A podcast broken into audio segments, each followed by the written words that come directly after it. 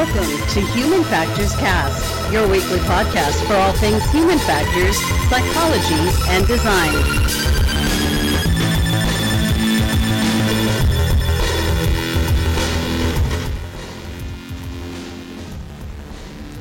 Hi everyone, this is Zvi Spivak reporting live from Seattle, Washington for the Human Factors and Ergonomics Society 63rd annual meeting. And I have the pleasure here of sitting down with Dr. John Lee, Professor of Industrial and Systems Engineering at University of Wisconsin-Madison. Welcome. Thank you. It's a pleasure to be here. Yeah, so uh, as I'm sure the audience is aware, um, John is the author of the Introduction to Human Factors book, textbook, uh, and author of the prolific uh, and seminal paper on trust and automation with Katrina uh, See. Yes. Um, and so maybe you can just tell us a little bit about how you came to work on these concepts of trust and automation, uh, where your passions led you, how, how your passions led you down this path, and maybe how you got involved in human factors to start.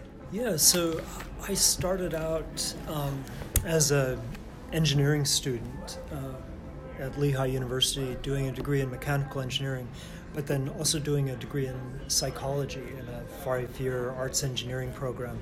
Initially thinking of the uh, psychology degree just as a hobby on the side. I took that degree to broaden myself and because I enjoyed it.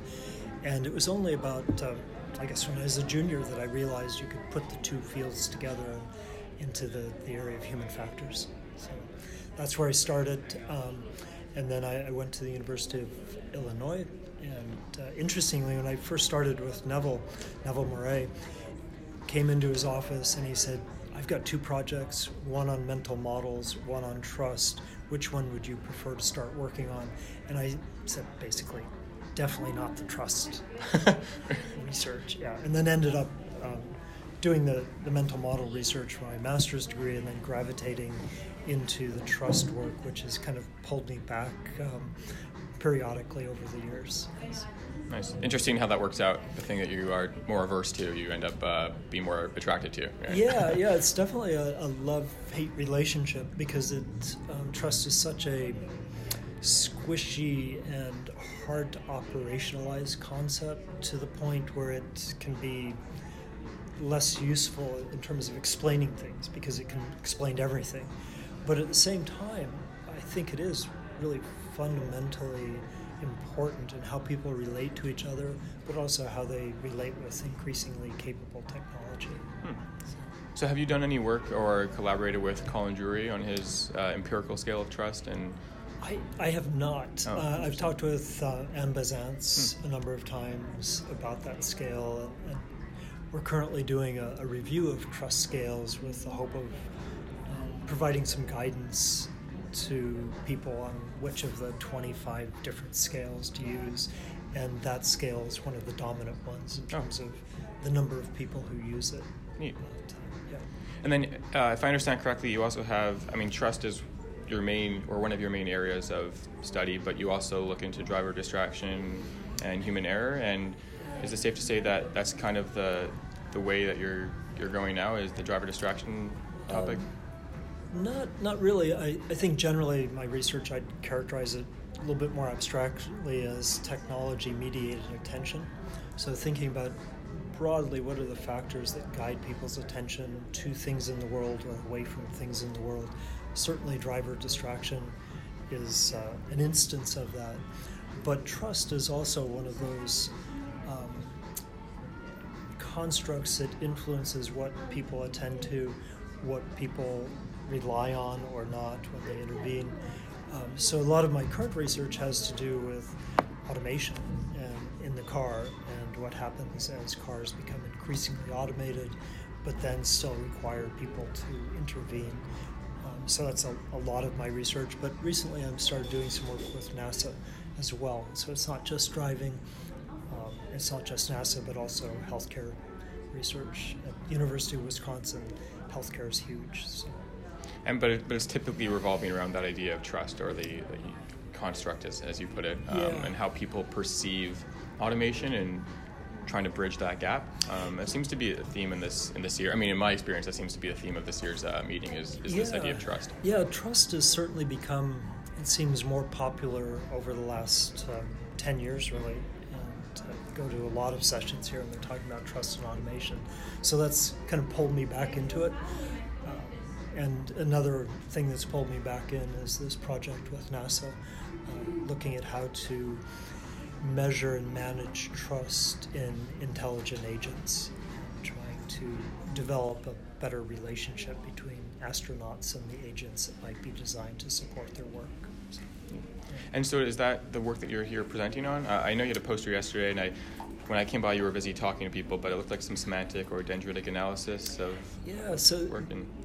Kind of vaguely. Um, over the last about ten years, I've been increasingly fascinated with um, advanced data analytics, and in one instance of that is text analysis. And the poster I presented yesterday was a, a map of the, the field of human factors based on abstracts from 12,000 papers, using the computer to read the abstracts, make sense of them, identify themes or topics, and then present that as a network diagram, sort of a informative Wordle. Um, that hobby turned into a project with NASA where we're using text analysis based on the conversation between the astronaut and the agent to understand instances where the agent's behavior is diminishing the trust of the astronaut in the agent or leading to excessive levels of trust. And so that hobby turned into uh, a really interesting project. It invokes images of uh, HAL uh, in 2001: Space Odyssey.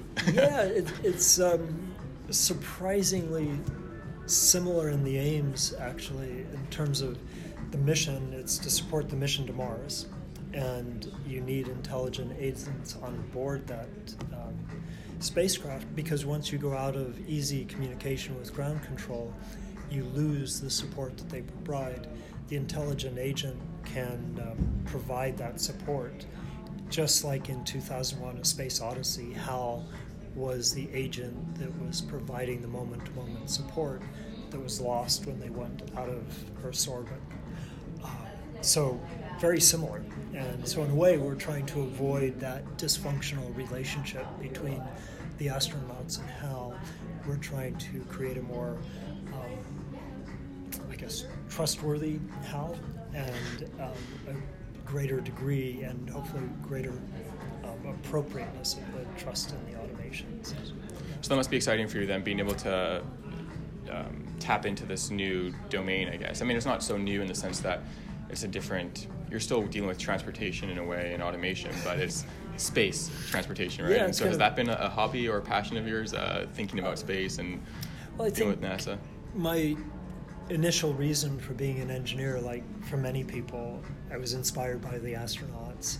Went into mechanical engineering because I knew that uh, I'd like to go to space and be like a mechanic on the space station, and um, that didn't work out. I sort of gave up on that that dream pretty early on, but it was the impetus for me going into engineering, and so it is kind of cool to be able to contribute in a small part to that enterprise and to meet some of the uh, amazing people involved in that. Uh, the person who's coordinating our research is a retired astronaut, um, Steve Robinson, and just an incredible person.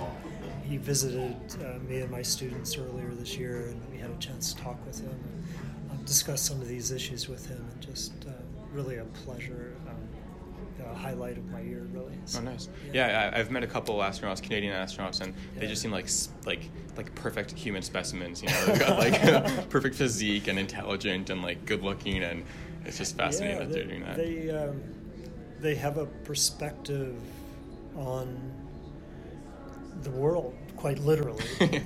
Bird's eye view, if you will. yeah, that, and I, I think that's like there's the physical remove of being in orbit, looking down and seeing something none of us can see. But that perspective, I think, translates into a, a really meaningful, different view of humanity than than we might have looking up. Um, so it's a, it's really a pleasure to be able to talk with him and, and uh, be able to work on this project. So. Nice. So on that note, and I guess related to your, you know, your, your work on trust and Yeah. the idea of calibrated trust, right, where the system's capabilities match the user's expected capabilities or performance. Yes. Um, yeah. Could you provide maybe an example of in current technology, um, a good example of calibrated trust and perhaps a bad example?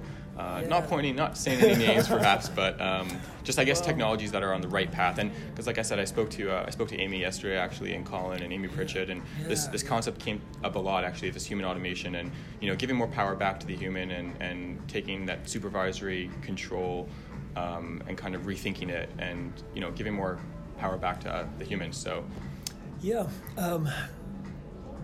So I think, like many human factors people, we focus on the uh, mishaps and the cases where there's a, a miscalibration of trust and it leads to to problems. And so those come to mind more easily than the cases where they're well calibrated and the mishaps don't occur. Um, but I think with technology going into cars, you see the potential for overtrust, and um, a number of instances with with Tesla in, in particular, where you've had um, crashes that have occurred because the drivers have not been um, seemingly looking at the road vigilant and maybe giving over too much um, control and responsibility in a sense to the the car.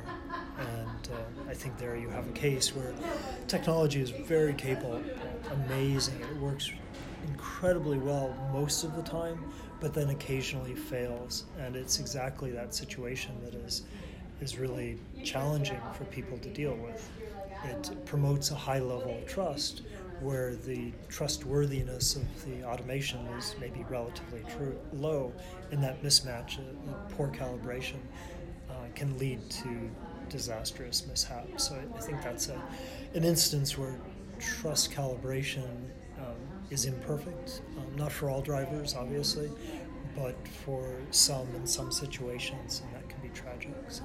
So that leads me to my next question, actually, which was, I guess, where you see the future of autonomous vehicles and, and humans' trust in autonomous, autonomous vehicles going, considering that seems to be the, the path we're heading towards. Yeah. So I think it's really important to distinguish between autonomous vehicles that drive themselves and may not even have a steering wheel, um, with those like Tesla and uh, other more conventional vehicles that are on the road today, where the automation may support you, but you as the driver still re- remain responsible and need to be able to take control at certain parts of the journey. So I think those are very different, and the issues of trust are very different. So with the um, automation supported vehicles, like the conventional cars on the road, might have adaptive cruise control or some sort of steering assist system. Those situations, I think it's a problem of overtrust, more likely. But in the future, as vehicles like the um, driverless vehicles of Waymo, when those go out on the road, I think the difference is going to be under trust. People will feel discomfort in giving over control to these vehicles. And I, I think that's kind of the opposite problem. How do we build trust? How do we develop trust in those systems and the companies behind those systems? So it's, so it's about kind of maybe these companies being more, I don't know, explicit or interactive with their users and sort of maybe engaging more and, and building that trust kind of from the ground up rather than just throwing them into this new environment. Like my dad, Yeah. I can't imagine him getting into a self-driving vehicle and, or, you know, um, and, and trusting that fully. So, Yeah, so I, I think there's a lot of unknowns in terms of how people will respond and what sort of design elements will engender greater trust and lead to acceptance of the vehicles. But one example I like to use is that of the elevator. Um, and on many elevators, most elevators have a closed door button, almost all of them. Relatively few of them are wired so that when you push that button, anything happens. really? But the button is still there, and it makes us feel good because when we push it, we feel like we're controlling it. And I believe that this sense of control is really critical in how people perceive risk and how people accept technology, uh, taking some degree of agency from them, um, taking control away from them, and giving them a bit of control back can make a huge difference. And I think we see that with elevator door buttons, um, giving people that that control. Um, but I, I think that's one example where the design of the automated vehicle should think about control both as a necessary means of dealing with the variability of the roadway.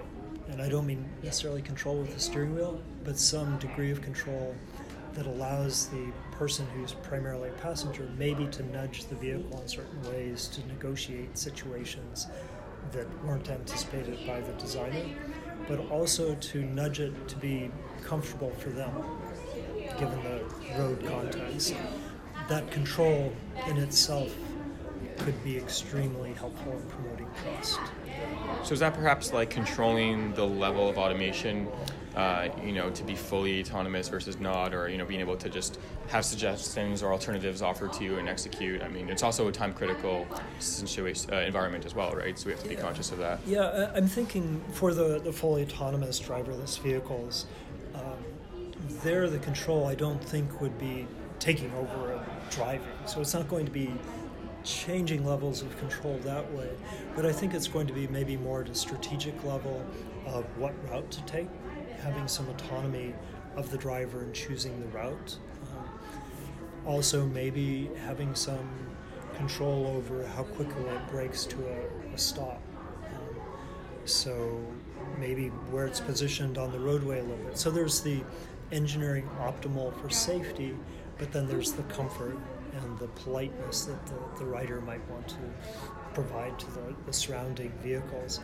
Um, those things, if you draw a safety boundary about what should be controlled because you want to make maximize safety, there may be certain degrees of freedom that could be engaged by the driver um, to exert control, make things more comfortable, and uh, that I think is somewhat unexplored and uh, maybe just my academic perspective on it might be interesting to investigate. But I think this issue of control um, is critically important in how people perceive risk.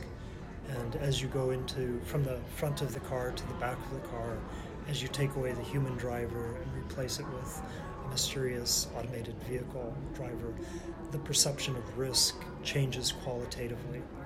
And there's a concept of dread risk that I think becomes relevant where the risk when you're in control and you understand the process, moving towards a situation where you're not in control and you don't understand the process, the difference in the perceived risk can be up to a thousand times greater. So, what people will tolerate when they're a driver is very, very different than what they might tolerate as a passenger in the back with a self driving vehicle. Yeah. So. Must be neat to uh, see that tie back to, I think it was in 92, you had a paper on trust and control strategies as well as functional allocation of human machine interfaces Yeah. and kind of seeing that resurface now in this new age of autonomous vehicles and Yes. those concepts still holding up, I guess, right? Yeah, yeah, and I I think interestingly, the, the idea of dread risk comes out of um, people's fear of nuclear power and um, how that can be dealt with. And it could be argued that people justifiably have dread risk about nuclear power because it is potentially dreadful. The, the consequences are huge if things go wrong. Um, but that is what I was doing my dissertation around in terms of uh, process control and minimizing risk of complicated, potentially catastrophic mishaps. Um, and now seeing that kind of play out driving is, is fascinating. Nice. And I I think with driving as well, you have not just the driver as being uh, somebody you need to garner acceptance of these vehicles, but society must accept them as well. And so it's not just the driver feeling comfortable and trusting the vehicle, it's the pedestrians and other drivers feeling comfortable sharing the road with the, the vehicle. Nice. Yeah, and I saw some, some interesting work here so far already on, on biomotion of pedestrians and bicyclists and sort of, um, you know, thinking about how to prevent car accidents and fatal injuries like that. So that could be an interesting connection with, with that. Yeah, absolutely. One of my graduate students, Josh Hoffman, or Josh Domeyer, um, had another graduate student, Josh Hoffman, but uh, Josh Domeyer is a graduate student working with me who's doing research on how um, automated vehicles uh, speed be- behavior, say coming to a stop at a crosswalk, can be used to signal the pedestrians um, in terms of when it's safe. So rather than relying on um, a robot waving or maybe more practically um, lights and messages on the vehicle, conveying that information through the kinematics of the vehicle's trajectory coming into the stop. Um, so signaling, communicating with the pedestrian, but also acting more generally in a polite manner. And I think designing automated vehicles that are perceived as safe, that communicate um, unambiguously, and are seen as polite is, I think, going to be very important for the pedestrians and society to trust these automated vehicles. So, so trust and affect and, and, kind of their relationship, right? Yeah, yeah. yeah. yeah. And um, you know, this issue of biomotion for the pedestrian side, for vehicles to recognize that and understand it, that's going to be important for the vehicles to figure out what the pedestrian is doing so that they can do the right thing. And the biomotion that you build into the vehicles will help the pedestrians figure out what the vehicle is doing so that they can do the right thing. So it's a, a mutual communication, negotiation that occurs that's really complicated. And we do it every day without thinking too much and generally are very successful. It will be interesting to see how automated vehicles uh, deal with that challenge. So, just on that last note, um, yeah. on the future of autonomous vehicles and, and its you know the, the role of human factors and deciding the safety of that. Um, maybe we can end off on one message you might have for young uh, engineers, you know, uh, mechanical or industrial or otherwise, that are wanting to get in the field of human factors and, and where they could really, you know, just a message in, in general yeah. or related to automation. And... Yeah, I think in general, engineering is super exciting because you're changing the world. And I think sometimes we change the world in ways that are unanticipated. And in the instance of automated vehicles, there's a potential through maybe minor design changes that could profoundly influence society. So, for instance, the degree to which automated vehicles move towards vehicles that are rolling living rooms designed around a single occupant or maybe two occupants, a family maybe, versus uh, shared rides. That could be transformative to society. The dystopian view would be a bunch of rolling living rooms that 50% are unoccupied, and these zombie cars are circling the block waiting for their occupant to get in. Um, and that undermining public transit and disadvantaging those who are already mobility disadvantaged. The utopian view would be shared rides, inexpensive transport for those who don't have inexpensive and good transport, and enabling people who are without transport to have transport and reduce congestion, reduce energy use. But that shared use depends on design decisions engineers at multiple levels make. And some of those decisions might seem trivial, but their consequences could be huge. So I would encourage um, engineers to be thinking about the societal implications of what you're doing and really taking a systems perspective to try and think about the unanticipated as you're designing. It's a great, it's a great message, and I think we can all agree that a uh, utopic view of a utopic future is looks better than a dystopic one. So yes, indeed. Yeah. All right. Well, with that, John, I'd like to thank you once again for being on the podcast. And uh, if listeners want to get a hold of you or find out more about your work, where can they you refer to? Um, yeah, so I guess I point people to my Twitter feed. I, I post really boring tweets that I'm using as input for the, the next revision of the textbook, sort of notes for oh. the textbook, examples of human factors, good and bad. Um, my Twitter handle is JT.